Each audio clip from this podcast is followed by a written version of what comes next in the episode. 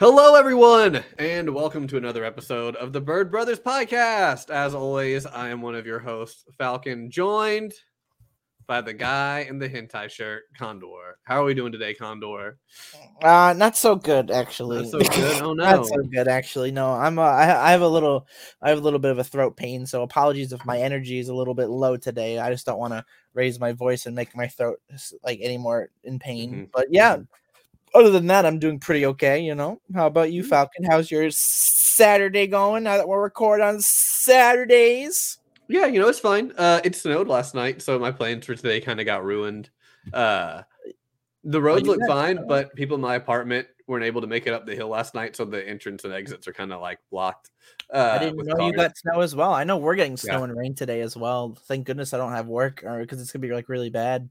hmm Yeah, it, it, it- it's going to get worse here tomorrow because everything's not going to get above freezing until I think Sunday afternoon, possibly.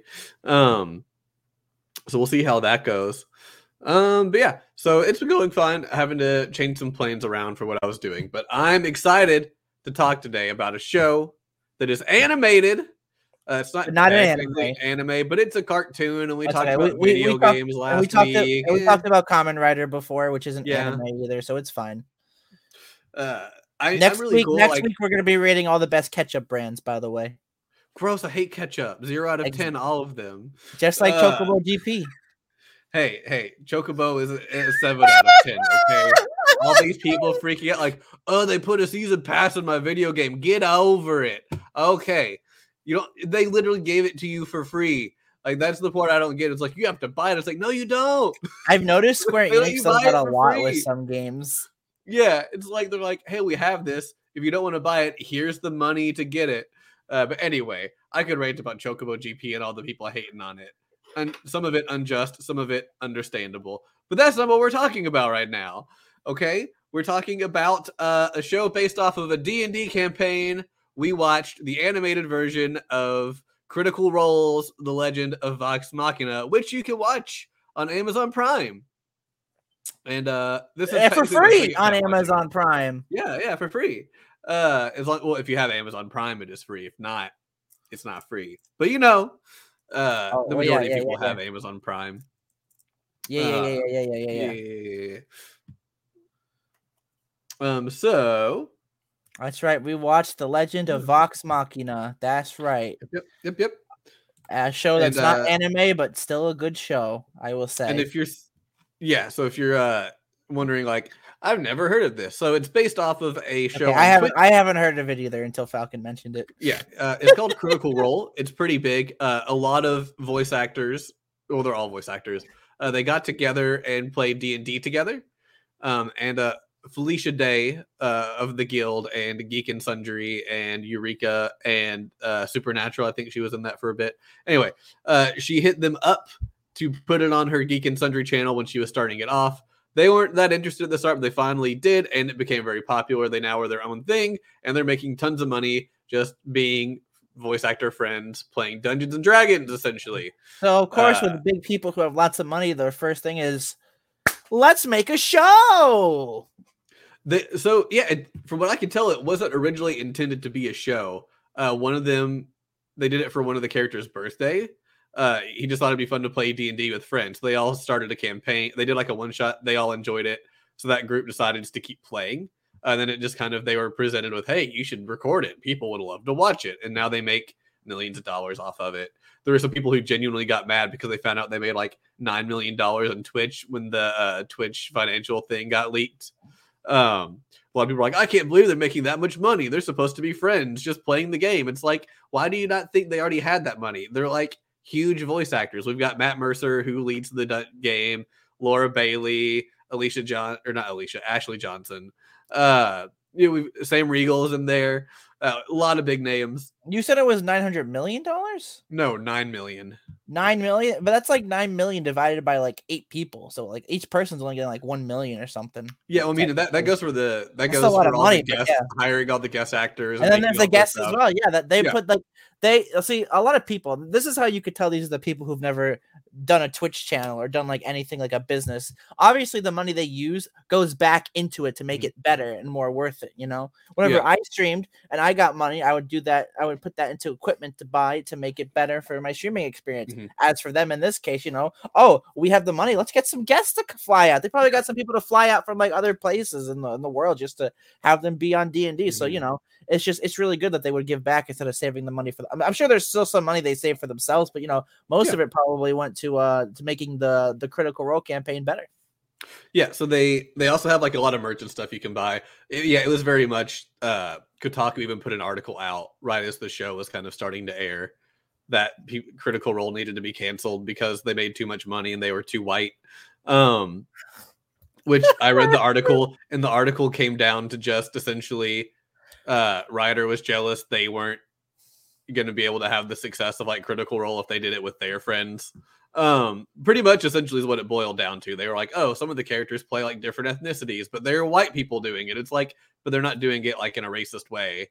They're role playing a character who happens to be like, I don't know. It was whatever. That gets into things that are very sensitive. We won't talk about too much. But yeah, uh, they they also have some like people who are very upset because they genuinely thought these like extremely prominent voice actors just had no money and were just broke friends playing D and D together.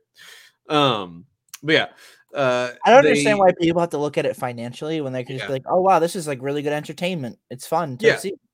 Yeah, I don't I don't care about how It's much just- money they make on it. It's, It's, a show. We're smaller putting it out there for people to watch. Smaller people being jealous of other people doing yeah, something. no, their that's that's literally all. what it was. They were like, they should they have this big platform. They should get rid of like half the cast to make sure they're all people. Like it was very much just kind of like if you take away half the cast, then it's not the show anymore. Part of what makes the show fun is the fact they are friends interacting with each other, and they kind of know boundaries they can push because they are genuinely friends.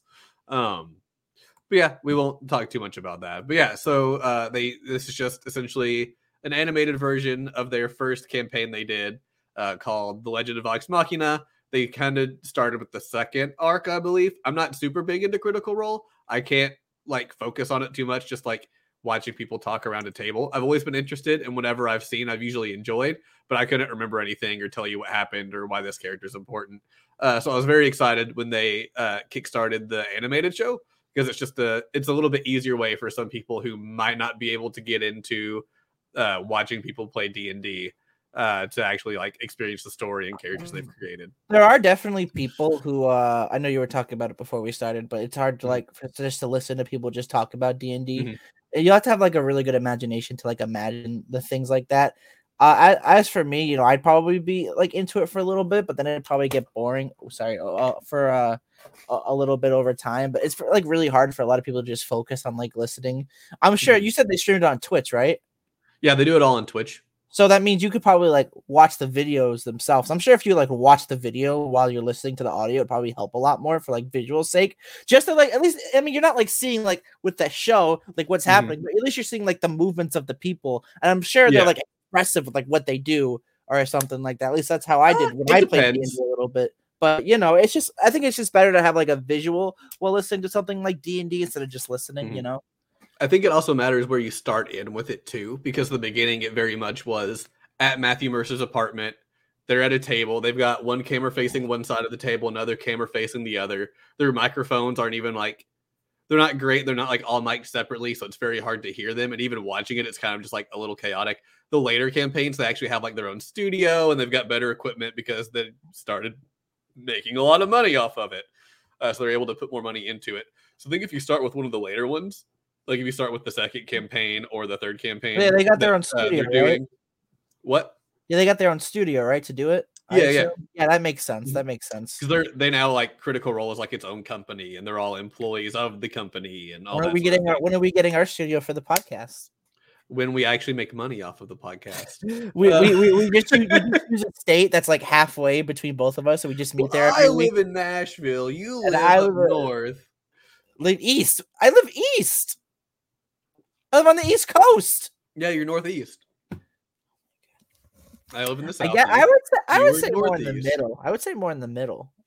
Actually, I don't Mm, know. I just consider that whole little section where you're at northeast. Mo, uh, I'm so sorry. To USA you. Okay, making that's sure not, I'm not misremembering that's not- where you that's are. not. That's not important. That's not important. What's important is you know it's just kind of hard to listen to people playing D and D. Power to the people who can. I know someone who can do it, and you know they they, haven't listened to uh, Critical. Or they listened to another one, and they said they loved it like a lot. So I'm sure if you like listen, because the show we watched was like really good. So I'm sure like the farther in we get like more of like the character moments, character development. I'm sure uh with the with the cast of characters and stuff so you know more power to the people who can do it but it's kind of tough for some people as well to just Yeah. listen to people talk about things you know without a visual like i i'm uh, i'm actually watching this other podcast and i i want to like watch because there's like editing in the videos as well Mhm. but also just like seeing how like animated the people are when they talk and stuff Mhm. so i just i kind of just like al- always listen just watch it whenever i'm listening to it Right. Um. Yeah, I've I've been able to watch one D and D show before, and I only stopped because I forgot where I got. But uh, oh shoot, what was the actual name of it? I just forgot. But they had puppets who were playing with them, and I was able to watch it because like growing up, I watched like a lot of Muppets and stuff. So like, I just I really like puppets. I think puppets are always just like fun to have in things. Um. But yeah, I watched it a lot. Uh, Perception Check. That's what it's called. Uh, but it was another thing like they were on their own for a bit, and then I think they like teamed up with like Hyper RPG, which is like a big company on Twitch that like has a bunch of different D and D and RPG games that get played. Uh, I watched it with them, but it was literally just like, oh, there's these two puppets that amuse me while they're playing D and D because they still do like dumb like Muppety moves and stuff. Uh, but yeah, I've I'm trying to make myself listen to Critical Role more because I actually want to like hear it. And uh, there was an old member who had some stuff go down that left the show, um, and he's not in the animated version just due to that. But it'd be fun to see like what his character was like. They have three of a campaigns, dynamic. and they're on their third one right now. So if, it would be a good time to get into Critical Role because Yeah. they already have two completed campaigns and one that you could get into at the beginning right now. So I Yeah, guess and if a you'd rather time. start with like the higher quality, you can just start at the third one because they're only I think like maybe 20 episodes in, maybe. So you don't have that much to catch up on, where the others have have a bit. The- um, I've yeah. listened to another D and D campaign, and you're, you're not going to be surprised by this. You know, RWBY has one, the Grimm campaign. I had no clue actually. No. Oh, you didn't know? Some of the No. some people from uh from uh, Rooster Teeth do like the it's it's also kind of canon as well. It's kind of weird. And basically the plot of it is there's these four guys and they're they're uh they're like all like separate hunt huntsmen and basically they all come to do a mission and and Mistral under under Okay. Qrow, Qrow gives them the mission and uh, I they have like two seasons and uh, I, I I watched the first one. I was in the middle of the second one. But uh, then one of the guys kind of got a different job at Mhm. a different company, so I'm not sure if that's going to continue. No. Okay. But there's two seasons of it, and I, I when I watched it, I watched it on my TV because it's on the Rooster Teeth Mhm. website, and uh, it was pretty good because I had like uh, it had like animation and stuff, and, and like they they use like Okay. a, a, a program to like show their like own What's thing. Yeah, it was pretty cool. Like and like I forget the the, the, the program, but they made like custom things for like a lot of the like the Grimm and the characters as well. So it was Mhm. pretty neat to watch. But other than that, I also played D and D before in the past for a little bit with some friends. It was pretty cool. I played a bard. So I can heavily relate to Scanlan here because I also wanted to fuck everything I saw. No. So no, I. I was I was a little upset because there's this one time where I, I'm like the whole reason I, I wanted to to do it because I'm like oh I want to just you want to have a harem, right? no I wanted to just what was it I I think it was a succubus I'm like I wanted to fuck a oh. succubus Oh, but- gotcha. but my, my- friend my, my DM was like no oh, we're not gonna we're not gonna do that and I'm like dude that's not fun come on so I every mean, like, time I try to woo the woman in our campaign I always failed but I Oh. actually really like playing the bard because there was this one point where like I thought we were all gonna die, right? And we were fighting these giant rats. Like we were fighting like this rat king like arc or something. And there was like these like four rats, two normal big rats, uh exploding rat, and like a dragon rat. It was so weird. And uh we were all gonna like I think it was me and two of our friends, and one of them was dead, another was weak, and I'm like, what am I gonna do? So I, I look at my skills, I'm like, all right, I have magic. So I use thunder, right? And I get my thunder like goes around me in a circle. Mhm. And I killed a rat with the thunder, and I knocked another rat into an uh, into the exploding rat, and I exploded the exploding rat. So that left like half of our foes done. I'm like, oh my god, I can't believe I'm the hero of the campaign. Let's go. People Yeah, it- underestimate bards. It's always like, oh, you're a bard, you're a joke. It's like bards actually can do a lot. It just Right. matters how the, you, they get played. Uh, Exactly. so I, I was really, I was really, I had a lot of fun playing it, but we had, we eventually had to stop because we had, uh, as most D and D groups stop things that like, Uh, Scheduling conflicts, scheduling things like that. Yeah, sometimes we're like, oh, we can't can't do it this week, and then Mhm. it's just kind of hard to get back into it because it's like, oh, hey, now I have nothing to do and I have to Right. fill this week, and I hope I don't get busy with something else or you know ruin the the thing we were going. I think we played it for a good few months, but it was pretty fun. I liked it. It was my first time playing D and D, and it was uh, it was definitely a thrill. Yeah, uh, I, I'm in a. Oh, it's not really Dungeons and Dragons; it's Pathfinder, but same thing. We're in, I'm in a Pathfinder campaign, uh, or we we've also had scheduling conflicts the last little bit. So who knows if that'll keep going or not? But yeah, I was playing. Uh, I actually have two characters there, but one's a swashbuckler, uh, which is uh, kind of like a gunslinger mixed with a pirate in a way, I guess.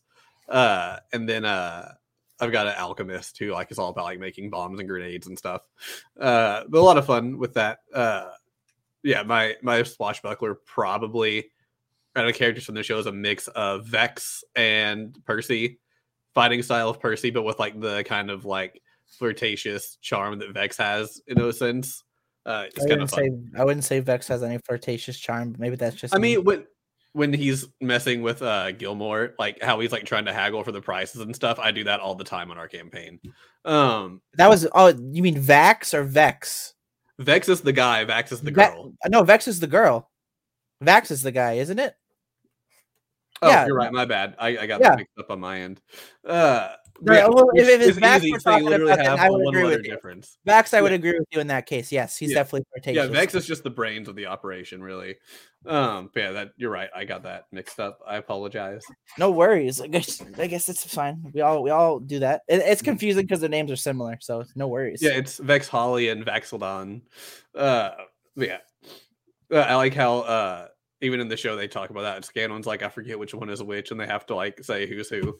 Um, but yeah. Anyway, I guess we should get into the characters instead of just Yeah. rambling on. I, I mean, it's fine. We're talking about like our experience with D and D, and that just it's cool. You know, it's cool to let the people know that we can relate to the show in a, a little bit. You know, Yeah, I think guess that's why I found it so interesting because I'm gonna I'm gonna admit in the beginning I wasn't really vibing it vibing with Mhm. it, but I really like the action. The action of the show was really cool.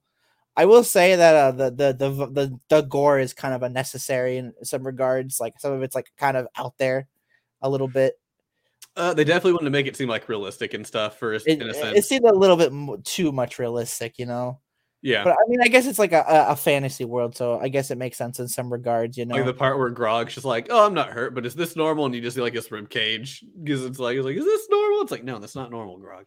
Uh, but yeah, I think I think out of the aspects of the show, I like, I love when you can tell when somebody just rolled a twenty and when they're just rolling ones. I think my favorite scene in the show, which I'll talk Was about later, is my favorite. You can door? tell they're just all rolling really. It's the door. Was it the door keep- when they're trying to unlock the just keep- door? And, and Vex, Vex is like, "Oh, this door is so hard." Yeah. And then like Percy tries to like jump up the wall and to get in a window, then he falls and he's like, I fell. And it's like just everything about it. And there's a clip on there where it shows how they did it in the campaign and how it differs. And they do a lot of things different, but it- it's still to the same effect. They're just all rolling like ones and twos trying to open this door. And it's just not working. Um yeah, I just love it so much. I'm like, this would be the best time to be playing the game. Be like, oh, I'm a thief. I have like plus 30 to lock picking. I rolled a one. You didn't open the door. Try again. Nope. Hey, I'm gonna try this. Nope. And it's just like ah. I'm trying to remember Yeah. something from my D and D campaign. Now that was pretty funny. We we actually managed to change the store of in like our D and D campaign to like a real life store name, and our DM was like, only if you get a nat twenty, and then we actually rolled a nat twenty, so we actually changed it to this. I forget the name of it though. Uh, I, I'm s- I'm blanking on it. It's been a while. Uh, if I remember it, I'll let you know. But it was it was pretty funny. But yeah, no, it's kind of it's kind of cool. It's kind of like the will of the dice. It's like, oh, if you fuck up, it's like it's really bad. So I, I really like it. It's fun. All right. Uh starting off, we'll start off with the character I feel like did probably the least in this season of the show. Is it gonna Uh, be Pike? No, it's Vex'ahlia. Oh, she oh, you think she did the She's least? cover your face. Why? Probably. I I see think got Pike did way more than she did.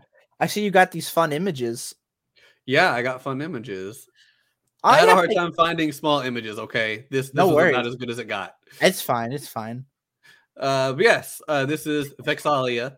Uh, she is kind of the brains of the operation, and she has a bear named Trinket, who they did not take with them to the main arc of the show, which made me very sad. I wanted to see Trinket uh attack kinda- people. Yeah, it's kind of weird to like introduce a character and then it's like not use them. But I guess Yeah. probably because we started in arc two, so probably in arc Mhm. one we see probably a lot more trinket. You probably watched the beginning of it, so you probably know a lot better. Uh, I've only watched the first couple episodes, but like I said, I wasn't really paying much attention to it. okay, So okay, I don't remember what Trinket really does.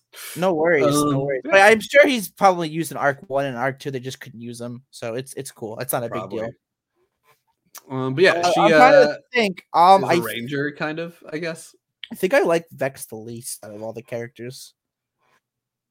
Yeah, and I think it's just because she doesn't really do a whole lot. She seems really kind of No, like no, she's she, she did a lot of things. I just her personality. I just don't really like her personality. She seems to she's be the kinda- most serious, but she's kind of that, yeah, she's kind of serious and she's kind of mean for no reason. Like when she's mean to uh Ke- Keyleth for like no reason. she's at, like in the really. beginning. Yeah, she's like, "Oh, you can't do it. Uh, You can't do it. Don't try." And then like at the end, it's like, No. "Oh, you could do it. You could do it." But she only said that because they were in like a dire situation. I don't think she's really being like, mean. I think it's just she's setting expectations for Keyleth low. They're just like, oh, Keyleth's not that great. She can't do it. Um, but yeah, she she's very blunt. I guess is probably a great. Yeah, she's very it. blunt. Um, but yeah, she apparently has a lot of like more lighthearted moments when she's with Trinket. So I think that's also kind of hurts her character a little bit here. But she's played by Laura Bailey. Um, Who's my? I didn't even realize that was Laura Bailey until I read it today. I'm like, what? I thought this is her character. Laura Bailey for some reason. I don't know why. But yeah, Vex is a half elf ranger and a rogue. Yep, yep. Um, and she's the twin sister to uh Vax. Vex. Um, but yeah, she she really just kind of comes up with the plans and assists in the fights. Uh, she doesn't really have any like I would I wouldn't say she really had like a great like character moment here. I feel like most of the other characters had like a moment that kind of really let them shine, and I feel like he or she was just Well, kind of Well, something the show was definitely hinting at a lot was uh the past of Vex and Vex, which I'm Oh, sure yeah. we're not probably not the next arc, but probably arc in the future. We'll probably get to learn more about that. I'd say next arc because she has that sense whenever there's a dragon around. And the next Yeah. arc looks like they're dealing with dragons. So I feel like Oh, may- oh maybe you're right. Yeah, season, you're I feel like she'll probably have a lot of really shining moments. Okay, she'll probably will then. Hopefully, you know. I don't cool. dislike her, but I also agree she's probably my least favorite out of She's the my- main I- I- I don't dislike her either. like I I didn't get to know her as well. Yeah. Um, but anyway, uh, moving on, we'll talk about her twin brother next. We'll talk about Vax, who is also a half elf, uh, rogue slash paladin. Um, he's a, oh, he's a paladin. I did not know it that. says there. Maybe he gets more paladin abilities He's later. Half he elf was very rugged. rogue slash paladin plus druid. So maybe Yeah. he just like uh, uh, uh, an, uh like a, a roll increase. I don't know. Probably. Um, he, he very much just seemed like your typical rogue uh for this first season, at least. Uh he's a little more uh relaxed than his sister. Uh he, he's shown he doesn't mind like flirting with people if he can uh try to get his way out, but he's also crushing on Keyleth. Uh, Oh, who's the- boy. the druid of the group. Um, you can tell he, he's kind of got a thing for her. Uh, he prides himself in picking all these locks, only to get very mad when he can't pick one later on in the door. That was like the mentioned. only lock he didn't pick in the whole show. Yeah, I'm just like, like, it's, oh it's just like, the pick this lock, one. done, done, done. what's wrong with this door? it's just like it won't work. Um, yeah, I really I like him a lot. He's fun. Uh, he also I don't feel like really had too many like really great shining moments besides failing to pick the door. Uh, he also kind of gets mind controlled easily. it Yeah, seems. I think Uh, I there's think a couple because- times where he kind of like gets got possessed. bit. I think that was because he got bit. In like Yeah, the, first time was because he got bit. Yeah, I think that's why he got mind controlled so easily because he got bit by the vampire, so he had like the vampire blood flowing. I'm assuming. I'm not entirely sure about it that. seemed like that It- was part of it, but then they like cured him, and then he got taken over again. Uh, yeah, I- They didn't really cure him though. Remember, he was like, I remember he he, just was kind of like, stepped out of it. I guess you're right. going Yeah. to turn me into a vampire, and like, don't be ridiculous. So I'm like, okay, he's not going to turn into a vampire. But I guess, I, I mean, they didn't like logically explain it like that, like how I'm Mhm. saying it. But I'm like, it probably makes sense because nobody else got mind controlled as well in the group, and I'm Uh, sure. they did actually.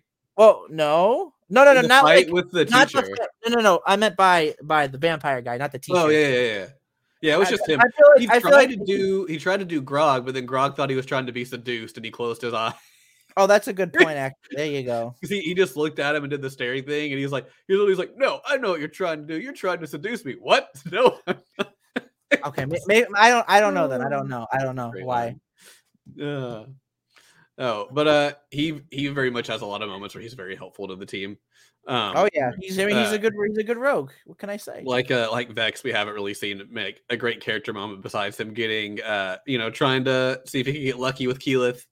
Um, but yeah, he he was a fun character. I'm ready to excited to see more of him. He's done by Liam O'Brien, and I know I've seen Liam and stuff, but I can't think of right now who he voices. Well, let's click the link and But I I know for a fact he has done people I know. He's uh he's uh, he's definitely an anime, obviously. Yeah. He's Gaara in Naruto. Oh, that's right. He's also someone from Code Geass. He's uh Oh yeah, he was uh was he the the brother, the prince? he's Uh, Lloyd. Lloyd? Oh yeah, yeah, yeah, yeah. I don't know. Lloyd Asplund. Yeah, I know, I know. Lloyd. Asplund. Yeah, what else is he? He's uh he's uh oh I think that's everyone I know him from. He also does uh Doctor Strange and Marvel uh Future Revolution. Yeah, I think I it's just Naruto and uh Code Geass that I know. He's Orlando from uh Catherine Fullbody. Uh, Uh, wait, he's uh he's oh he's he's Akihiko from Persona. Yep. That's that was the one that I was really getting. I was like, there's one that like I'll be annoyed that I didn't remember who he was. No, now that I think about it, his voice does sound like Akihiko. Wow, I, I'm just drawing that parallel. Okay. he also does a Endrance in Dot Hack GU, which is a, a game that I very much enjoy. Uh, yes, you do. I'm sure you're getting it for Switch, right? Oh, he's in a lot of. He does several characters in Fire Emblem Fates as well. That's good. Good for him. Fire Alright. Emblem Fates. Uh, I guess we'll move on to the next character. Uh, I tried to do boy, girl, boy, girl, but there's one more boy than that. So we'll do girl next. We'll do Keyleth, uh, who is the druid of the group. the Uh, she's very unsure of herself. Um, she she doubts her abilities throughout most of the show. Um, but I feel like she really kind of pulls off a lot of like crazy tricks. That is yeah, she, she helped. she really she, needs came in, she came in clutch a lot for Yeah. uh for the party. Uh, Magic is really magic is really powerful.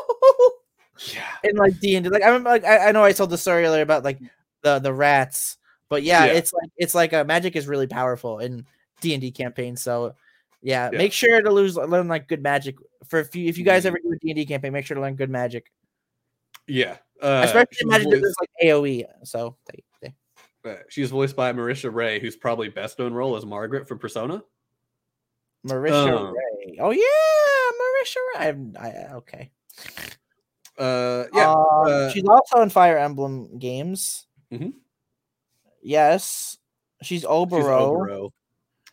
Uh, she, I think she's probably the one out of the group who's done the least amount of voice work. Um, but uh, I actually really like Keyleth, which I was kind of annoyed. I, I was reading some stuff, and apparently, back when this campaign was first being played, people hated Keyleth.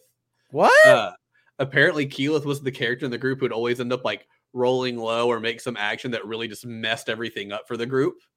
Um, and apparently, a lot of people felt Marisha wasn't role playing; she was just playing herself. Um, and so apparently, people really didn't like Keyleth at all. Um, which I find hard to believe because I think she's really great. I think she's probably one of the most relatable characters in this first arc, just like with what she kind of goes through. They also kind of like hyped something up. Well, not hyped, kind of like hinted at something up for her that they're probably gonna say like her clan or something, and uh Yeah. basically she has to be like a chosen one or something and like lead them. And she's like going on a journey to like try to prove that.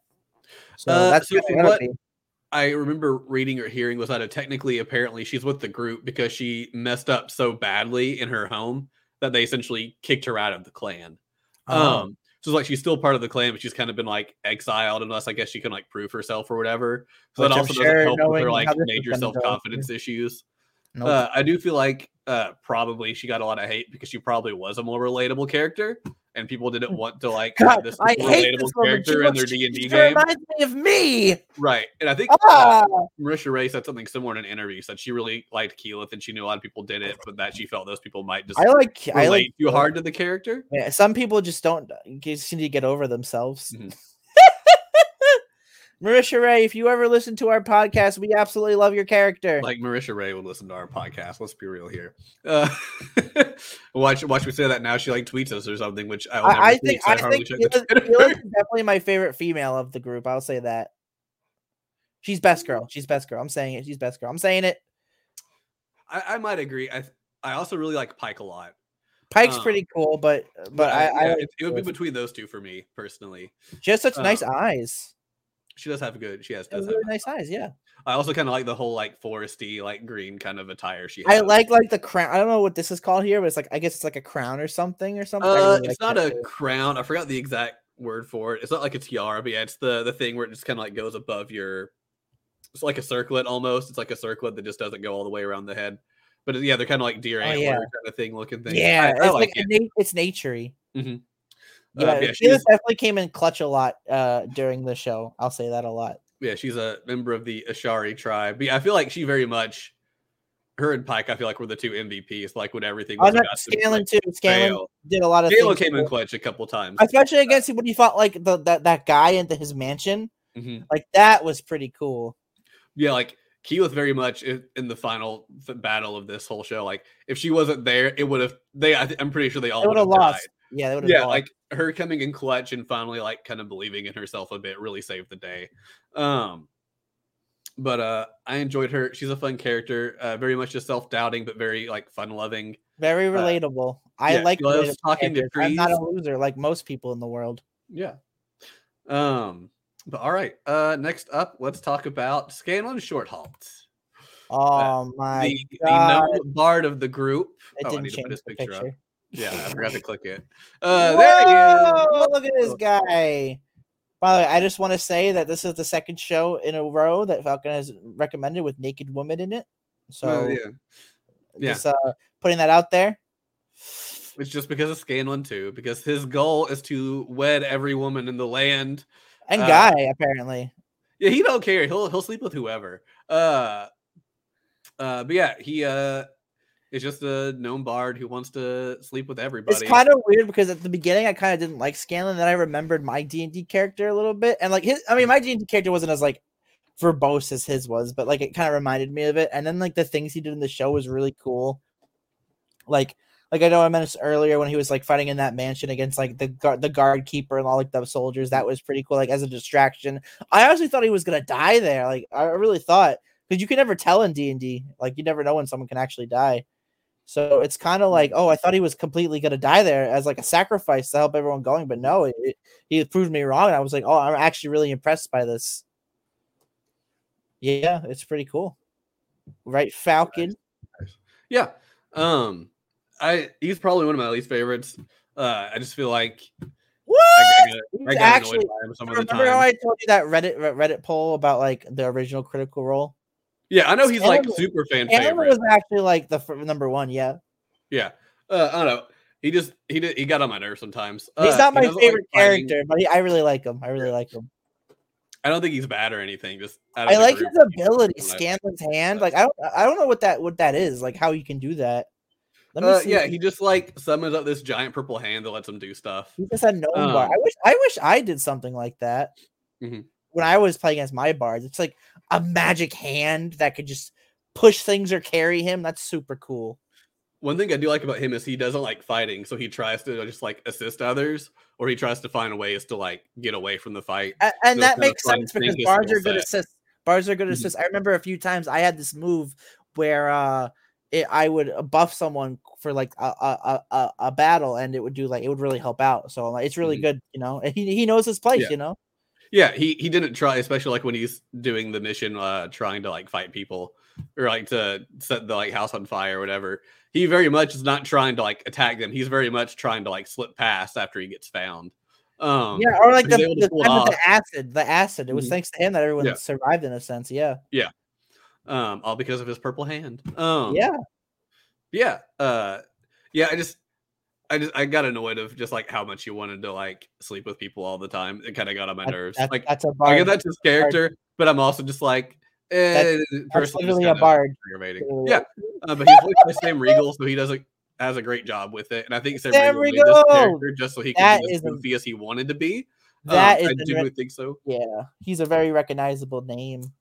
Uh, oh yeah, uh, he's like Teddy and Persona. I know is one of the ones I always. I recognize him as Jude, the main character from Tales of Xillia, as well. Mm-hmm. Yeah, yeah, He's also he's also apparently Peter Parker in the Amazing Spider-Man game. yeah. He is. He's also Uh, Teddy, as you said. Yeah, yeah. Mhm. Rex Uh, he's also Phoenix Wright, which is what I'm surprised we haven't didn't like immediately come to mind since both of us really like. to be that fair, not none of the vo- a lot of, not a lot of the voice a- are, voices are, are, like acted out. There's not a lot of voice lines in the Ace Attorney games. True. So Uh, I he's I also didn't draw that Mephisto from. Blue Exorcist. Um, he's Rex Raptor from Yu-Gi-Oh. You know, he, he does he does a lot of He's he, he's a lot of voice. Vesperia. Mhm. Whoa, he's Kudamon from Digimon World Data Squad. Mhm. Whoa, Whoa. he's he's uh, uh, uh he's apparently a character in A Realm Reborn. Oh yeah, yeah. He's uh the original Alf- voice for Alpha Alpha Leveilleur. Yeah, yeah, yeah, yeah. He's he's in a lot of like very famous voices. So Yeah, he uh he's he's not the voice of that character in 14 anymore. wait, so what the heck is Teppen? is what? the heck is this Teppen game? Oh, it's a free to play digital collectible card game. Apparently, it's a Capcom game. This Teppen thing, and because I'm looking at it, it's like the last thing under his uh his uh video games, and apparently he's Phoenix Wright in this Teppen game, and it's a card game that's from Capcom. So okay, that's kind of cool. Um yeah, he's been in a lot of stuff. Uh he's also the main character from uh Fate Stay Night, Bla- Unlimited Blade Works. Uh so yeah. Uh okay, anyway, moving Oh on. god, he's uh, Mr. Fate himself. That's crazy. Uh, we'll move on uh, to the last girl of the group, which is Pike. Woo! Uh, She is a, a gnome uh, cleric, I guess. yeah. Uh, yeah, she uh, she's the healer of the group, uh, and she kind of takes a, a trip in this one away from them. But that was due to in real life, she was filming a TV show. I believe it was called Blind Spot, uh, and so she had to be in New York for several months and couldn't play. So Oh, in the game, she just she just had like left to stay at a temple or something to like train. Um, but so they kind of turned that into like an arc for her character in the show to where she's uh, doubting if she should have the blessing of her her goddess. uh, So when she like appears as an apparition, is it she just like on the phone talking with them? Like wait, what they're like, dude, she's just like yeah, the phone? whenever whenever she came back is like her like uh psionic projection or whatever. They had her in uh Zoom calls. Oh uh, my on, like, god! I literally just guessed that. Yeah. that's great. yeah. That's If she had great. time to play and can make it, they would have her just like project in, and then when she had to leave, she would just her projection would fail, and she would have used all her energy and pop back. I would have never guessed that because her arc was was like her like character growth was like Mhm. really like good. You know, I really liked Yeah. it, so I thought it was natural. But I also found it to be weird, so I guess it makes sense because it's like, why would you introduce this character just to have them leave? Mhm. But I guess it makes sense because like of what you said. Yeah. So she was there at the beginning, and then she had to pop out to do a TV show. And then when she was done filming it, she came back and like rejoined the group permanently until unless she had to like leave for another show again. Um, I think that show's done. I don't think it lasted very long. Um, but uh, better than Vox Machina, unfortunately. Yeah. just the truth. That's just the Um, yeah, Blindside, best get out of friends- here. She's best friends with uh Grog. Grog, um, which doesn't seem like uh a uh A good good fit. match, but I'm sure there's a reason Yeah. for that that will be explained. Yeah. uh or even if it's not, it doesn't really matter. Um, she's voiced by Ashley Johnson, who uh, is Gwen Tennyson from Ben 10, which is probably one of her most recognizable roles. Probably, uh, I don't think she's done like as much anime. I think she's done more just like actual cartoons. Oh, she's Gretchen from Recess. I didn't know that. Okay, um, but yeah, uh, she's also I think one of the people who did one of the voices like The Last of Us or something. I think. Uh, Oh yeah, she's yeah, Ellie. she, she was she was Ellie. Yeah. Um. Yeah, that's oh, a very in Lego. Dimensions. There's a Oh, lot of people in Lego Dimensions. Let's be real here. oh. Um, she's yeah, the waitress in Lego Marvel Avengers. mhm. but I like Pike. She's also someone who really is kind of like Oh wait, there's a game. him a There's a game called Pillars of Eternity 2, and apparently it has Critical Role DLC. Yeah, it's like a it's an RPG. I forgot exactly what kind of RPG, if it's like tactical or what. Oh, Um, it's yeah, they they had a Vox Machina DLC. All the characters uh, of the main cast are in there. That's really cool. It's a game I've wanted to play. I had the first one on my wish list for a long time and just never got around to it. Oh dang, the Switch Um, version got canceled. That's sad. hmm Yeah, uh, it's on Steam and I think Xbox and PlayStation. I just don't think uh, Switch made it. I will look into this. Maybe I want to give it a try. Yeah, I'll look into it. yeah, Pike is the cleric. and she Yeah, kind of has this arc where she's super, doubting herself like, because of how she behaves awesome. outside of battles. Um, and No, I- has to come to terms with it. honestly with my d&d terms i'm like why would you go to fight a vampire and his like deathly minions without your Without your cleric without your like without Yeah. your like holy person i'm just like this is just gonna be a lot tougher than it looks She told Keyleth Keyleth had to be their light. Um, yeah, I, I, I like how they took her absence from the show to like make it into like a per, like a growth uh arc for her. what makes sense what else was she gonna do just sit home and twiddle her thumbs yeah, yeah I she mean, they was- easily could have been like, I have to go to the temple, you guys. Sorry, um, and just not had her in there. But I like that they were able to keep her in there. i'm having a like, picnic with the with the nuns at the Mhm, yeah. temple sorry can't come bye-bye Um, yeah, Uh, I really liked her. Uh, she's a little Yeah? one of the more serious ones, but she likes to join in on like she's not gonna be the one to start the fight, but she's not gonna like leave her friends to fight alone. She's gonna keep going in and help them out as best she can. Uh, but I guess we should move on to Grog. now here's my favorite character in the whole show I had a feeling Grog would be your favorite. I Um, just like I just like I love I love how like his everything he does is just fun.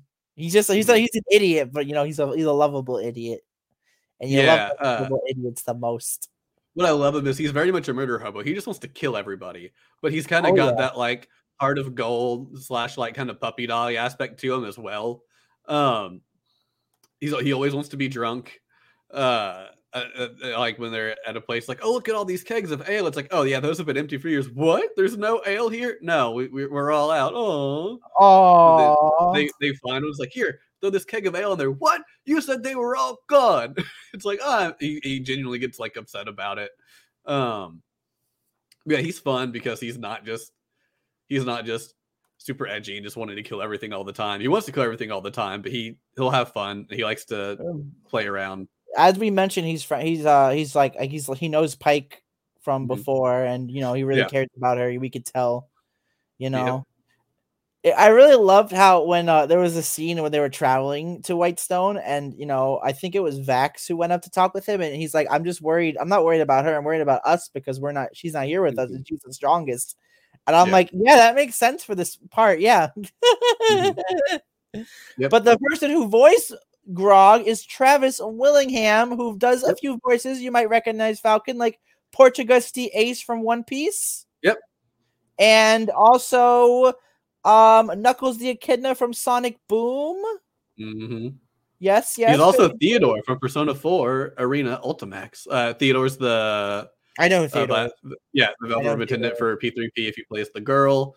Um, kind of wish he got a little more screen time in some of the other games, but also they've not really done much with Persona 3, so you know that make, makes sense. Um, I know a lot of he's done a lot. He's kind of like a actually he's not done like a ton of anime. He's done some. He's been like Tiger Bunny, Digimon Fusion, but he's also done a lot of just like more like kids TV shows, like a lot of the Marvel ones and that sort of thing. Um, it looks like he's done Thor for a lot of like the Avengers shows. Oh yeah, it looks like that. that actually that actually fix. Uh, but he's also done Fire Emblem. Uh, who was it? There's only one of the cast members who hadn't done Fire Emblem, and I don't remember now who it was. Um, yeah, all of them have been in a Fire Emblem game, but I think maybe He Leo. He's he's sell as well. Looks like he's selling a lot of the video games. Is he selling the Hmm. original dub as well? Huh. Ah, I don't know, but actually, It says Dragon Ball Z and it says various. So, but all the games it says he might sells. have. So Yeah. Okay. anyway, Are that all the characters? I like Grog. He just wants to hurt, Who's- hurt things. Who was your favorite character? I don't think you mentioned that. Who's your favorite? Uh, my favorite character is next, actually, and that is Oh, wait. Percy. oh, that's right, Percy. I forgot about. No mercy, Percy.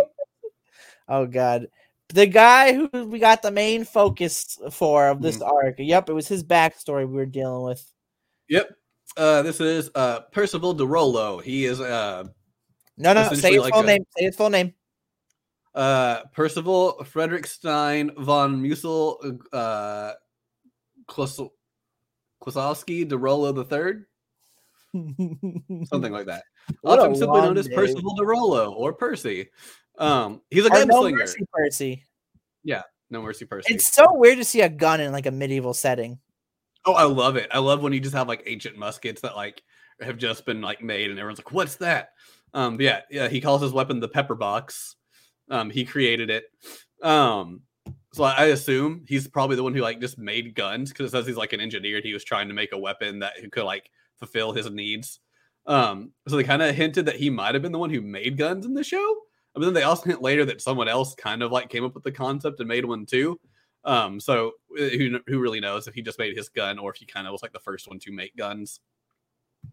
Uh, to to be determined. But yes, he's uh he's the character. Uh, the main arc of the show we talk about uh deals with his backstory. He's trying to save his hometown from these people who murdered his family and kind of have ruined it. Um, Oh, they didn't know he was alive, but they found out he was alive, and he knew like I have to stop them now, or they're going to keep coming for me. Um, so they that's why they start going that way. Um, but he he normally is like kind of like calm and collected. He doesn't really seem to care about like being part of the group. He's with them because it gives him something to do and a way to make money. Um, so weird. start, you he doesn't seem like, like he's super invested. Yeah, I think they mentioned who was it? It was literally the first episode when they get Uh, kicked I out of think it was. Vex. I think she said like Percy does seems to be embarrassed around us half the time, you know, whatever. Yeah, Uh, he doesn't, he don't want to be yeah. here. Yeah. Uh, he's just kind of there because he doesn't see a better alternative. Um, but uh, yeah, he's so cool. Uh, I really like what He's they so did with him. cool. Uh, so like, yeah, he he's kind of like blinded by trying to get vengeance for his family, but in doing so, when he made the weapon, uh, it's kind of cool. Like, whenever there's somebody who like helped the the Briarwoods, who are the people who murdered his family, or who he feels has betrayed him, like their name will like get engraved on the gun and like fire, and he just kind of goes like crazy. Uh, has I like, remember the scene where he's like, "Oh, our teacher even betrayed us," and then we saw like the flashback like later on with the teacher teaching him, and it's just like, mm, dude, of course he betrayed you. He hated your guts. Can't you tell by the way he acted Yeah. with your parents? yeah, What the heck? Why are you yeah. surprised? It's not like he had anything against the kids, but the kids' parents he hated, so like he hated the Nothing kids by personal, default. kid. Nothing Yeah. personal. Yeah. Um yeah, like you see the professor like, oh, we should do this. Like, no, no, we can't do that. Like, yeah, they, they kind of treated his ideas poorly, although his ideas really weren't all that great anyway. Um but yeah, uh it's kind of hard to talk about Percy without going like full 100% spoiled everything about it kind of mode. Um yeah, Everyone uh, he loves is dead. he kind of has this like all yeah everyone he loves is dead and because of that he wants revenge on all the people who've wronged him essentially um and he created the gun to do that but whenever he sees one of them he kind of like shifts into a different personality instead of kind of being like the calm collected intellectual kind of like percy he gets to do this like He puts on a hobo yeah. He puts on this uh like kind of like a murder plague hobo. I would doctor mask demon. I say yeah kind of more demon-esque. Yeah.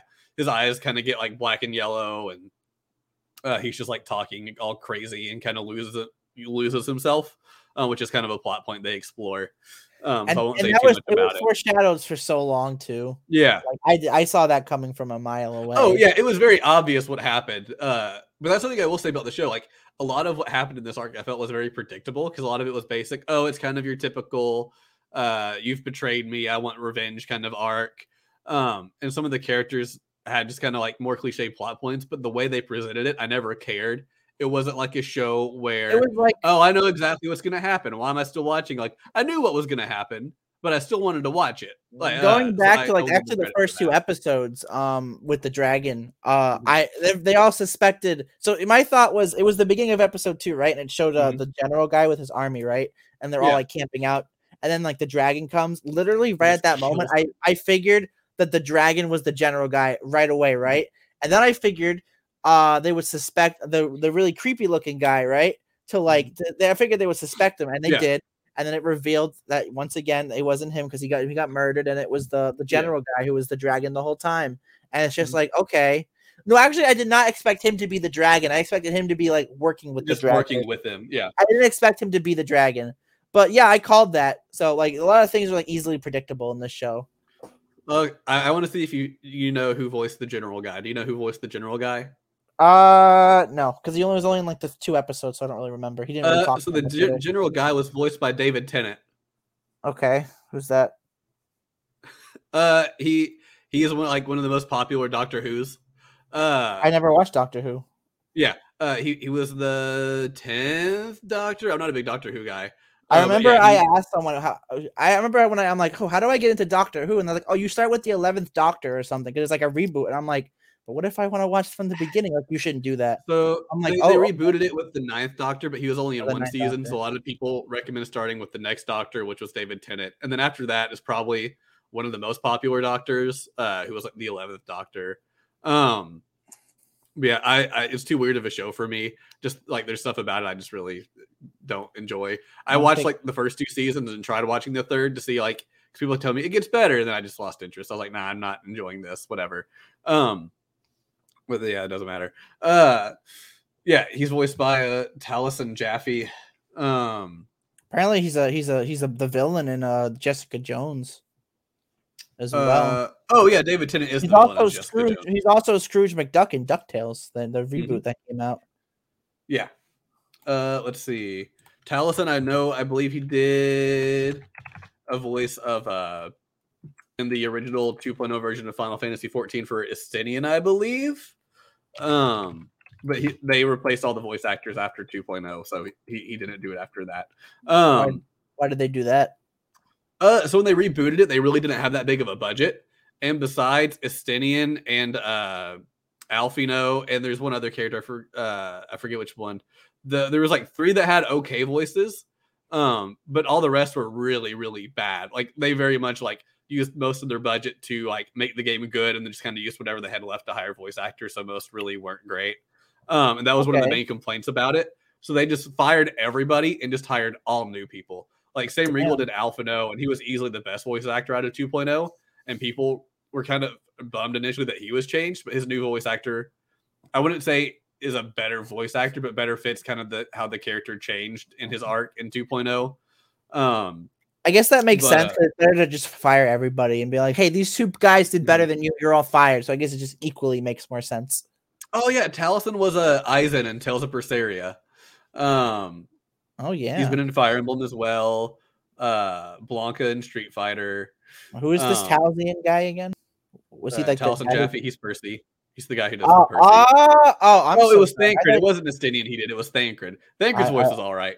I do I think I prefer the newer calling- Thancred voice though. Talzian. Jaffe. Let's see. What else did he do that I know?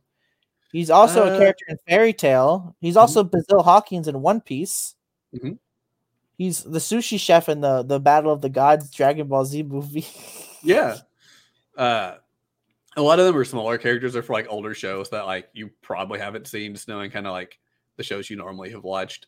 I'm looking. Um, yeah, I, I don't recognize that most of Yeah. these shows. Uh, he did a great job with this character. He was one of the voice actors I was the least familiar with going into it. Uh, but I really like I really liked his character a lot. he was. uh, he was. Uh. Yeah. Yeah. He's. Uh. He's a lot of good characters here. I'm looking. Yeah. He did a lot of good things. Yeah. Yeah. He did a lot of good things. Yeah. Yeah. Oh, I forgot he was in Tales of Zestiria as well as the like Chancellor guy who was dumb. Um, yeah, so that's really all the characters we have. Um, he, he was Tales of Zestiria. I'm not seeing that here. yeah, he did Bartlow, and then he also did the voice of Eisen in Tales of Zestiria, the X, and the actual game. Bartlow was like the guy who hated Alisha's guts. Always trying Jaffe, to, like- right? Yeah. I, I'm, I'm behind the voice actors. Oh, I'm on the Wikipedia page. Yeah, I always go to behind the voice actors. I feel like its voice roles are always way more accurate. I have Um, the, I just have the Wikipedia page opened up Mhm. for the, the the Legend of Vox Machina. So I just click the name and it just takes me to an alternate link. um, but yeah, so uh, that's that's that. Yeah, Uh, and that's our seven all the characters in Vox characters. Machina. Alrighty. Well, we should mention that the, the one of the bad guys was voiced by the dungeon master, uh, Matt Mercer. Oh yeah, he played uh Lord Briarwood Yep, which and Trinket I- the I- Bear, who did not get enough screen time. I wanted neither did Lord. Bri- neither did like the the, the the the Lord Briarwood either. I want him to Yeah. get more screen time as well. It's kind of Yeah. sad. Yeah, he essentially was like a pawn used by his wife, so I kind of get why he didn't get more, but it seems weird. was. I wouldn't really say she was. They definitely loved each other. I wouldn't say that she was used because at the end of the at the end of it, when I, I'm not, I, I don't want to get into spoilers, but I, she definitely loved him. So I wouldn't say she was a pawn. He was a pawn. Well, he he died, and she brought him back to life to to like help her out. That's why I consider her more a pawn. But she she failed to do that. That was a failure, right? No, in, in a flashback we saw, he had died, and she used the whispered one to bring him back to life. Yeah, because she loved him, not as a Yeah. pawn. So what do you mean she's a pawn? He's not a pawn. I'm very. I confused. consider that it's it's her plan. He's someone there just because she wants him to be there and to help her out. He didn't seem to really want any of it. He's just doing it for his wife. So that's why I consider her him a pawn, and she's like the mastermind of everything. Uh, she's definitely the mastermind, but I wouldn't really say he's a pawn. I uh, just, I guess we just have different, mm-hmm. differing, differentiating views on that, Falcon. But that's okay mm-hmm. because we can't agree on everything. Yep. Everybody in the comments, make sure to say who is right. Uh, if it's me or Falcon, okay, thank It'll you. be me. He doesn't get enough screen time to not be a pawn. Let's be real. I'm just, I just really, I really liked his voice. I really liked his design too. Like, and I just like everything a about cool him. design. Vampires are just cool. start- fight. I wasn't sure if he was a vampire or a werewolf. Like the very first time we see him, like when they're at like the trailer getting out to like stop the thugs or whatever. Yeah. Uh, for a second, I was like, "Oh, is he a werewolf?" Yeah. And then it's like, "Oh no, he's a vampire." Weren't they like looking at the moon too, as well? yeah, so that's why I was like, I "Oh, he's a werewolf." And it's like, "Oh no, he's a vampire." I, I thought they were Uh, both vampires, but no, yeah. they weren't. it was just him. Um, yeah, uh, it was fun. I liked his sword too. Uh, Lo- Lord Briarwood had that cool sword. I thought something was gonna happen with that sword at the end when Grog picked it up. Uh, Maybe They've hinted that like it might be like cursed or something, but yeah, they've they've not really they didn't really explore it, but they didn't really have time to explore it. That he picks it up in like the last episode. Um, Yeah, but he like looks at it and something's happening, but then I think Percy like interrupts him or something, or someone interrupts him. I yeah, that's why I think it's like cursed potentially. it's probably cursed. We'll hundred probably see more about it in vampire season sword. It's definitely cursed. Mhm. Which season two is Um, confirmed? Season two Yeah, we know confirmed. we're getting to season two. well, maybe Um, the people alright. who are watching this episode didn't know, so I should let them know. and the theme song is really just kind of like instrumental. There's not much to talk about. I enjoy it. Um, but they they had made a, a Please get Percy off the screen. oh my bad. I forgot to take it off the screen. Uh, Now I I, was can looking at, at my notes to make sure I knew where, where to go to next. Um, they had made an animated opening before they made the show. Yes, and I Uh, had not known this until literally before the podcast, and I Uh, watched it. it. It was pretty good. It was actually really good. I like it. Uh, they did take out the lyrics. They did use it instrumental at some parts of the show, so that was fun if you knew about that. Uh, to see like the references. There was a time or two at play, like at the ending credits. Uh, and they did also use it in the bar fight in the very first episode when they're uh when they uh make the bar patrons mad. Um, but yeah, uh, so the music I actually really enjoyed a lot of the music, but nothing super standout. Just a lot of instrumental stuff. Yeah, nothing really stood out. Uh, I will say that about the, the animation too. Like the fight scenes were really well animated, but the rest of it Oh, was yeah. just kind of like mediocre. It wasn't Yeah. the worst animation you'd ever seen, but it definitely was like high tier animation. I like uh, the animation, Animation's yeah, expensive, but the fighting was the style. best. Yeah, Yeah. Like there was one scene I think where Scanlan was just like walking, and you could tell like they didn't animate it like super clearly. There's one part where like his arm moved more than it should have, and like and that quickly. Um, but yeah, it, it wasn't bad or poorly done. It was just very much you could tell they wanted to emphasize like the f- action scenes with their budget over like them just talking and hanging out. Uh, but I, I like that part of it. Uh, so Condor. I like you. Oh, thank you.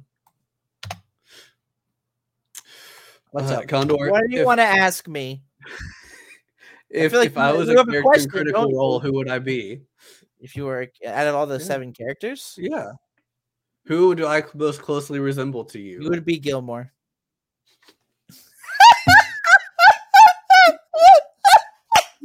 Okay, that's fine. I'm totally Scanlan though, hundred percent.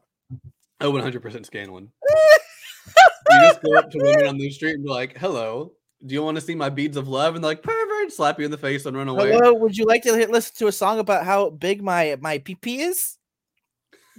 Maybe a gnome, but uh, you know, that song is actually on the soundtrack. So if you want to like just listen to it, you can find it on like Spotify and Apple Music and all that, which That's I found weird.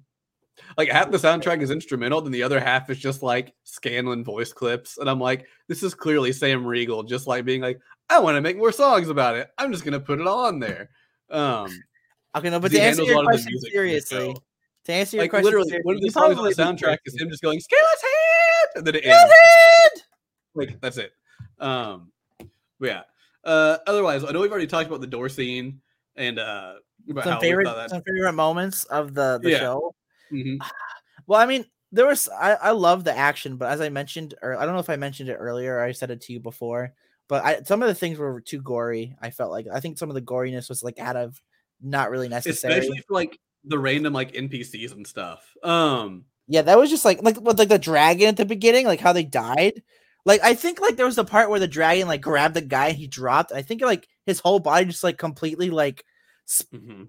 Got flattened, like he got stomped on Yeah. or something. But like that that doesn't make sense. It was just kind of unnecessary. Yeah, the main the main cast didn't get like too broken up. I think the worst that happened was when uh part of Grog's like chest gets opened up and he's just like holding it. He's like, "Is this Bro, you- normal?" and you see like, you know, you know what really stuff. freaked me out? It's like when those ghosts like spirit thingies like attack them at their own house when they're on like lockdown. and, like, "Oh yeah, them, and like the like it, it was weird because there was like the normal guys would like just completely like die, but like when they got grabbed and each of them got grabbed, it would they wouldn't like shrivel up. They would just like cry black tears and like they wouldn't like get Yeah, like, it was- hammered like it was very much trying to have like the more like horror thing happen. Yeah, the yeah, normal yeah, guards yeah. just got like dragged away and like presumed dead. Uh, but yeah, then it's just like, "Oh, here you go." Um, Bro, I thought one of them was gonna die in that scene. It was freaking like because like we saw like how they killed the guards so easily, and then like oh here they are, literally they literally hit like every single person. So I thought it was over for at least one of them, you know. yeah, But that's not the case. no, I know they have had characters die in campaigns before. I've not read like who dies when because if they keep animating the other campaigns, I want to I want to experience that. Um, yeah, so I was I knew in the past like some characters had died, so I knew like it was very much a possibility that somebody could end up Oh, dying in the show. it's, D and D. That that Yeah. was the fact because I went into the showing no, knowing this was D and D. So obviously, uh, I I figured someone would probably die. So I'm really happy that spoilers nobody really died out of the main Yeah. crew. There was there was a close call once. Uh, Mhm. at the end with Keyleth, I might as well just say Yeah. it since I already said nobody died. Where I honestly thought she was gonna die because Pike was about to heal her, but then her apparition just fades away. I'm like, Your apparition failed. Yeah, oh, she's gonna die. I'm like, oh crap. I was really I was really upset because I really like like Keyleth. everybody was like, they're like, Pike, you have to do something now. Yeah, I got it. Whoop. And it's like, what? it's like, no, our healer. and then like, oh, we, we just need to move away from the giant orb of death, yeah. which I'm sure will also be a big plot point later. I was curious about that, so I know they do explore that later on in, in the the campaign. So I'm excited to find out more about it. Um, I didn't look into see what it was or why it was there, but I was like, do they explore the black orb? And it's like, yes, they do. Okay, sounds Oh good. hell yeah! Yeah. Um, But yeah, yeah, Yeah. the gore was a little unnecessary at times. Obviously, when it was like for the NPCs, when it was them, like the main guys fighting, it was completely normal and fine. Yeah. Yeah, it just seemed like yeah, the random like characters that didn't matter. It's just like, oh, we're just gonna have this guy's like eye fly out of his head, and we're gonna yeah, yeah. There's a few times I was like, you could have toned it down a little bit, but Yeah, that it's kind of a little, little bit of a, a problem. Not a big problem, a little problem I have with the show. Yeah. But that the action was still phenomenal. I, I liked uh I'm trying to think. Uh I really like the I, I mentioned it a lot already, but I really like in Scanlan, like the whole thing when he was in like that mansion trying to distract like the big guy and he like transforms into like that big creature and like Mhm. attacks all the guards and stuff. And he's like this little guy fighting this big guy. And you he's know, having he's to like, use his bag of tricks quite literally. yeah, he has all these potions he bought, but they don't know what they do, so he's just like using them in hopes that something. To I him thought no, no, he didn't buy those potions. Didn't he get them off of the dragon at the cave? Oh, that's right. He did get them from the dragon's cave. That is yeah, right. yeah, because he mentioned he mentioned that. Yeah, hi- Yeah, him he was the having one money. to loot Ah! everything, and he couldn't carry it all, and that's all he ended up with with the potions. That's right. Yeah, Um. Yeah.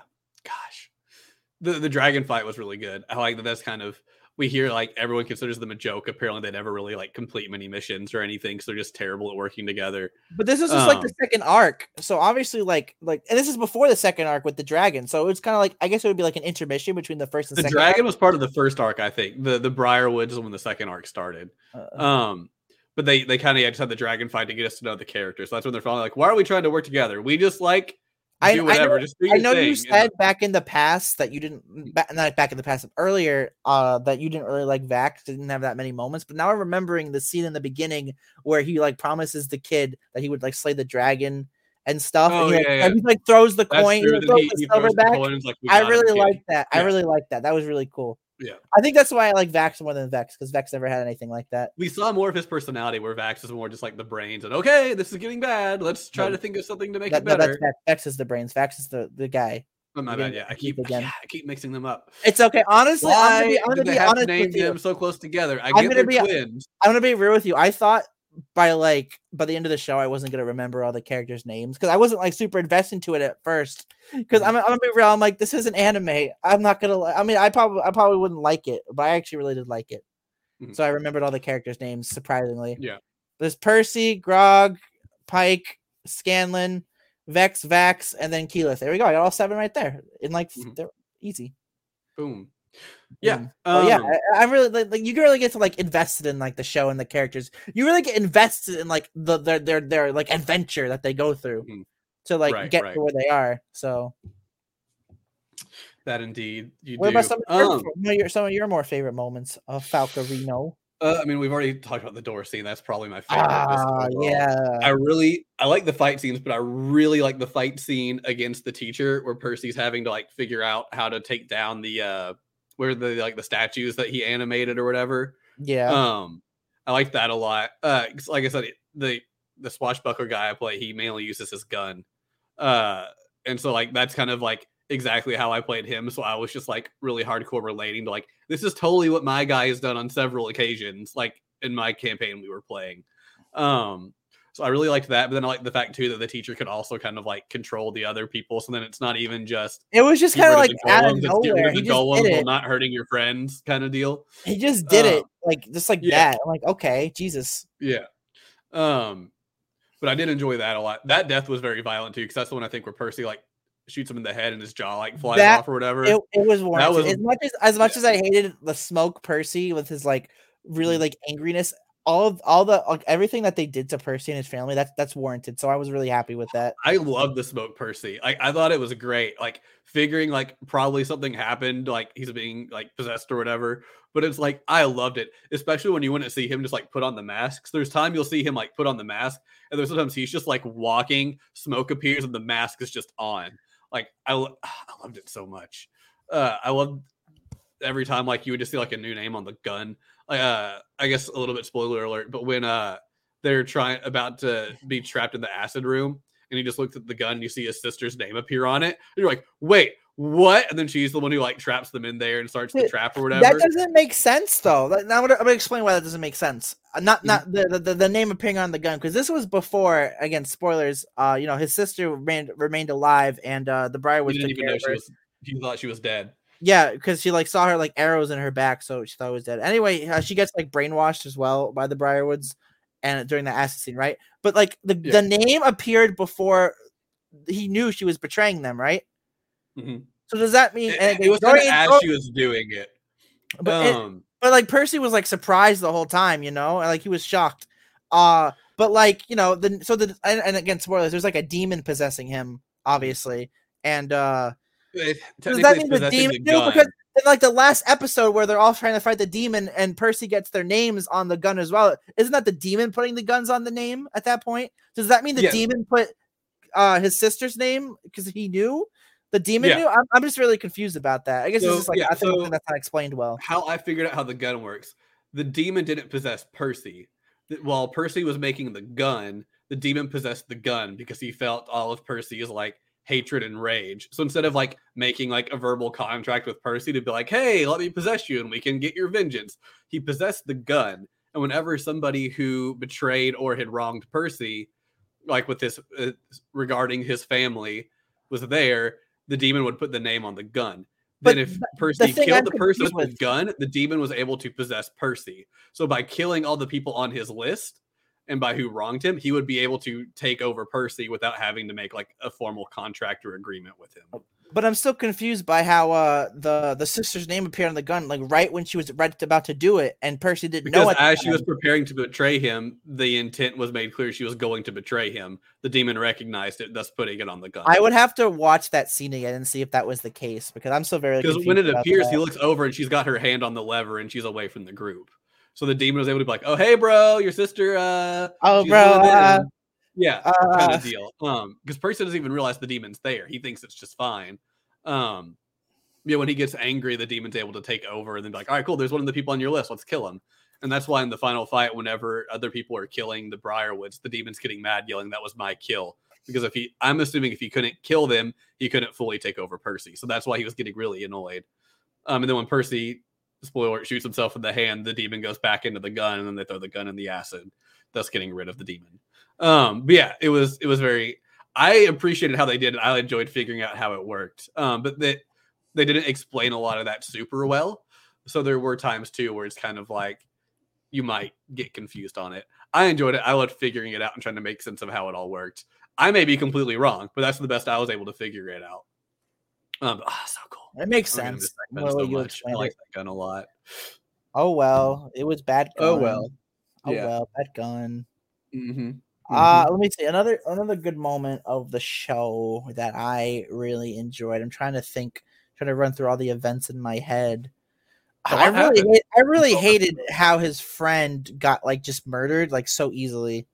Oh, Archibald or whatever. Yeah, Yeah. I really hated that because I thought they was gonna survive. It just felt like an unnecessary death. I don't. I don't know that I'd say it was unnecessary. His death is what finally got Percy to kind of like step up and kind of get the rebellion going. Uh, 'cause without like a clear leader, Yeah, okay, like I guess Archibald so. was kind of the leader, but it was still like he wasn't the rightful heir to the the town or kingdom or whatever. So when I Percy so. Finally you're like, right. no, like I didn't die, I fled for my life because I was going to die. Okay, then I, I think my problem with it, it just happened so fast. It's like he went to Yeah. go fight the Baron guy, and like they they like exchange blows, and then they go like that, and like no, they're each on this side, and then his body just, and it's he's dead, and I'm just like, that, He's dead. Yeah, and he's like, all right, do. I guess it just goes to show how again how fragile they treat people in the show. I- I guess the I mean, to be problem fair, it's very easy to get one shot in D and D, especially. Yeah, yeah, So, yeah. Like, that he probably the, the Baron guy probably got like a nat twenty or something at that yeah, moment. Matt was probably rolling for the NPC and it's like, oh, he got this. He got, then, like, a oh, but nat that guy got 20. this, and he's dead. like, a nat 20 against a, a, a one. Oh my god, Yeah. that, that literally would happen. Now, if it was a nat Um, 20 against a one, his body would just exploded for no reason. oh yeah, for sure. Probably. But yeah, Yeah, okay. I, that was I, DM rolling. I have against to just remember it's like a D and D thing. So Um, but yeah, so good. Yeah, the door scene was the best though. All right. Uh, any other favorite moments, or should we do a wrap up? Uh, I'm running it through my head. Um, I really didn't like the part like when we find out more about the Briarwoods in the past. I feel like that was unnecessary to like learn about why why they're doing what they do. Like as you mentioned earlier about where he or she like brings him back to life as a vampire. I feel like we really didn't need to, to like see that. It was nice, but I feel like it was just unnecessary. They they tried to make us understand where they're coming from. But otherwise, it was just kind of like people killed Percy's family, and then like still, it didn't really explain like their motives for doing it. yeah, it was exactly. just like, oh, she was. It explained how she was connected to like the Whispered One or whatever. So it's like, oh, she's connected to the Whispered One because she used his power to bring her husband back. why So I should I? if the Whispered One is controlling her to be like, hey, you should take over this town so you can bring me back. Like, you know, I don't know if that's what it, why or what, but why should I feel bad for? Why should I feel connected or like understanding of these people Mhm. who literally invited these seven people to their home just to murder them and dress them up as the the Vox Machina to send a message? That's Mhm. I'm not gonna feel bad for these people or feel like oh I could totally understand why they're doing this because they're literally just Right. murderers. Yeah, I still didn't yeah. really care. Like, it, I didn't hate that they showed us their backstory. I'm like, okay, cool, I get where they're coming from. It wasn't even But like that much of a yeah, it's still, backstory. like, you didn't have like a good backstory for why they did what they did. Besides, she used the Whispered One's power to bring her husband back, and then they took over the town. Uh, yeah, I guess just because of like what was underneath the town, they were able. That's where they could use to like bring him back. I guess is really the reason, but um, still kind of weak overall. Uh, but yes, I don't really have any favorite moments. Although I did like when the guards were initially scared of Trinket the bear, and then when they leave the place, you see the guards are playing with Trinket the bear oh yeah, and then they get was nice. They like stand back at attention when people start coming out. But that was just like a goofy little thing that happens on the side that was fun. Um, I, I guess I really can't think of anything else. Really, I, I liked all the action scenes and all the moments when when stuff was serious overall. But yeah, I guess that's it. Shall we talk about what we're going to be expecting in for season two?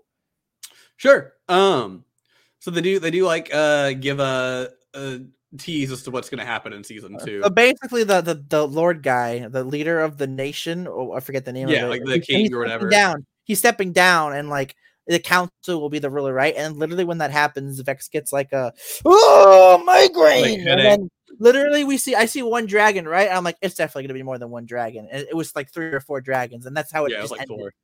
So that's probably how the next arc. I could definitely see their town being completely destroyed. I'm assuming that's probably what's going to Mhm. happen. Um, and you know, I'll probably get, as you said earlier, probably some Vex uh moments. Hopefully, about like think maybe maybe this will be the I think time we're gonna hear their backstory because we know they're tied to the dragon somehow, um, but we don't really know how. Just that like We- a dragon, I think, destroyed their town. I think. you could definitely tell after this arc uh with the Briarwoods, uh, Vox Machina definitely has become a lot closer because you could see like at the Yeah. beginning of the show, they're kind of just working together because they have to, Yeah. but now they're kind of like almost like a family in a sense, a little bit. Yeah. And I know in the I know Vex and Vax have talked about hey, if thick shits get serious, we could just run away from everything because we can do that. Hopefully that doesn't happen, or if it does happen, the other five will chase them down and like, yo, you can't do that. Nope, sorry, we're we're family. Yeah. we're doing this together, and it'll be great. And uh, and then like I guess they'll try to fight the dragons or whoever's controlling the dragons. So maybe they'll get, maybe some of them will get like dragon weapons. That'd be cool. Ooh, that would be neat. That'd be pretty neat. What about you? What do you think is gonna happen?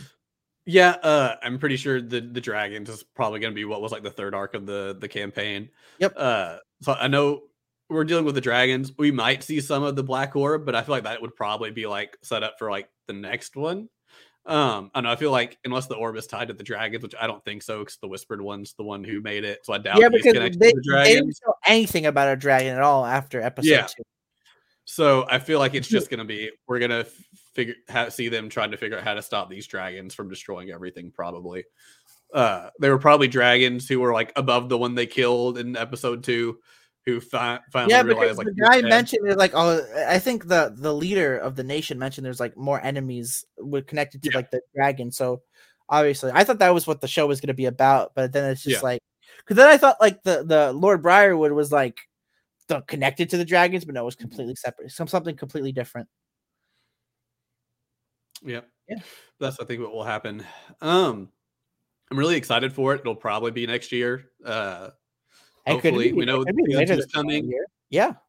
but we know it's announced. Animation takes time. It could be longer. Who knows? Um, I'm ready for it. I'm ready to see what As happens long next. as you get more skeletons, then I'll I'm be sure happy. he will. He, he's one of the beloved fan favorite characters. So He's sure relatable because everybody just likes to to fuck everything. Yep. well, I want to say everybody, but the majority of people do. All right. Well, I guess we should start wrapping this up. I guess. I guess first. so. It was my pick for the week.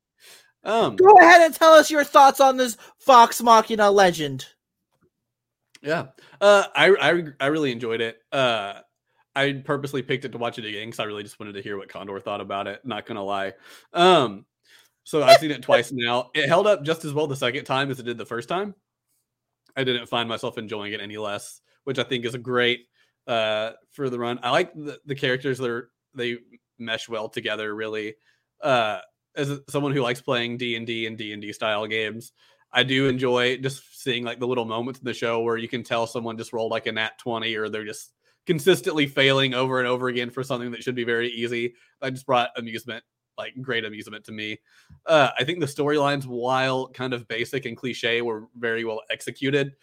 Uh, the animation is probably my least favorite part. The fight scenes are really well done. The rest, not so much. Um, it's kind of mid tier animation, which makes sense. It was kickstarted. They made money, but I think even like a normal like for like a quality uh episode of this sh- like a show like with this animation quality is probably roughly still like a million dollars to animate an episode because it's just ridiculously expensive. Um so yeah, I don't I don't hold that against them. This was a kickstarted thing. They worked with what they had and it still had a great product in the end. Um as far as an actual score, I'm gonna say seven and a half. I don't know that I could say it was like completely an eight. Um, because it's nothing like super groundbreaking. It's nothing that's like the best in its genre, but I think it does everything very, very well. Um, so yeah, I'll I'll stick with that. Uh, what do you think of it, Condor? Well, real quick before I say my rating, I guess this kind of adds to the rating. But I feel like a person re- wouldn't really. I feel like a person wouldn't really enjoy this if they didn't have like a basic understanding of what D and D was. I disagree. I think you could. I think if you play D and D, you're going to enjoy it more because you are going to see like the little things in it about knowing what's going on and why this happened that way. Um, but yeah, it, it would probably add a point or so, maybe. No, no, because uh, we we really love the door scene, right? Yeah. Why do we love the door scene? because we know that they're consistently rolling ones over and over again trying to get what the a, store. what a person who doesn't understand that, who knew nothing about how D and D is, would really laugh at that scene.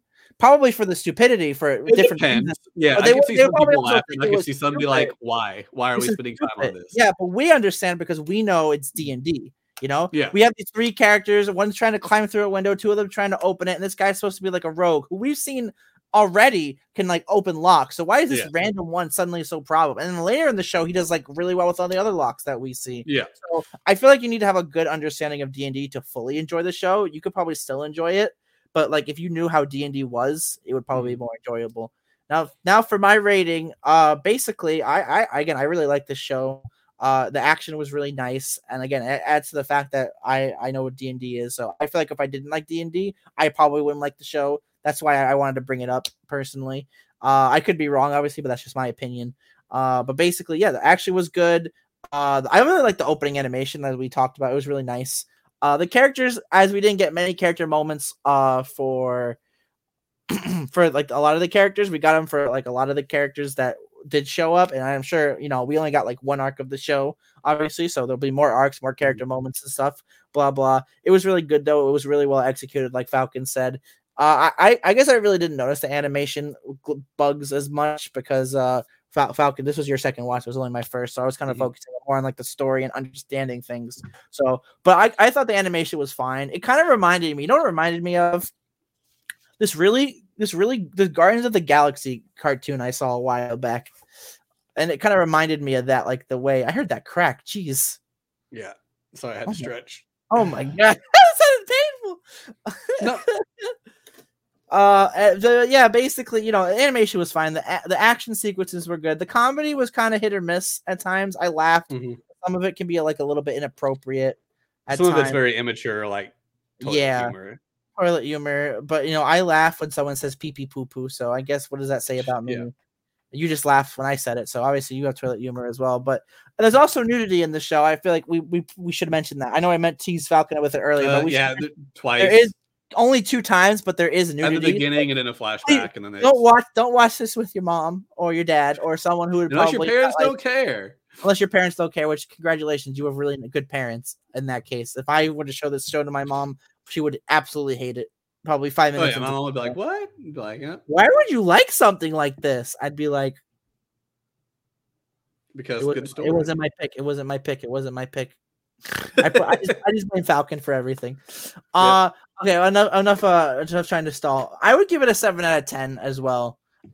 I want to give it an eight, but I, I thought seven would probably be more fair to like after like Mhm. I thought about it. I had a day to rest on it because after I finished it, I finished it on Thursday. I uh I thought you know hey uh, probably an eight. I really liked it. I, really liked how it came to a conclusion and everything. Everyone was like nice and happy, but I feel like a seven more suits it. Again, you said seven and a half, I said seven, so it's kind of it's kind of mid in that gain, but it's still really good. And I feel like if you have know about D and D, I feel like you should definitely give this a watch because you would probably Yeah. really enjoy it. All And hey, maybe if you don't know D and D you want to watch it, it would probably get you into D and D. So hey, there we go. possibly. And that's my score, seven and out of ten. All right. Well, this has been our episode of the Bird Brothers podcast on the Legend of Vox Machina. Uh, if you want to tell us what you thought, you can hit us up on Twitter at Bird Bro Pod. We check that uh, and we post updates on the show, so you can reach us there, or you can hop in our Discord. Uh, the link is in the podcast description on whatever podcast service you're on, or uh, if you're watching on YouTube, it's on the screen and also in the description on the episode. So you can find us there, talk with us, chat with us, play games with us. Yeah, we have a good time. We're always there, always ready for more chats with people. Uh, but it is time for Condor to tell us what we're watching for next week. Oh, oh, oh, my turn. Oh, is it my turn? Yeah, it's your turn. Oh, I get a turn. Oh, let's go. Okay. Yeah. So you know, um, I figured since Falcon like like was was trying to be horny for two weeks, uh, with all his picks, I thought it was my turn to be horny. Okay. Uh, so uh, is it high school? going- no, it's not High School DxD. okay. Um, I we are going to watch uh the first season only because there's a there's two Okay. seasons. I think there's three seasons actually. Uh, but there's one season. We're only gonna watch the first one of uh, a Sekirei.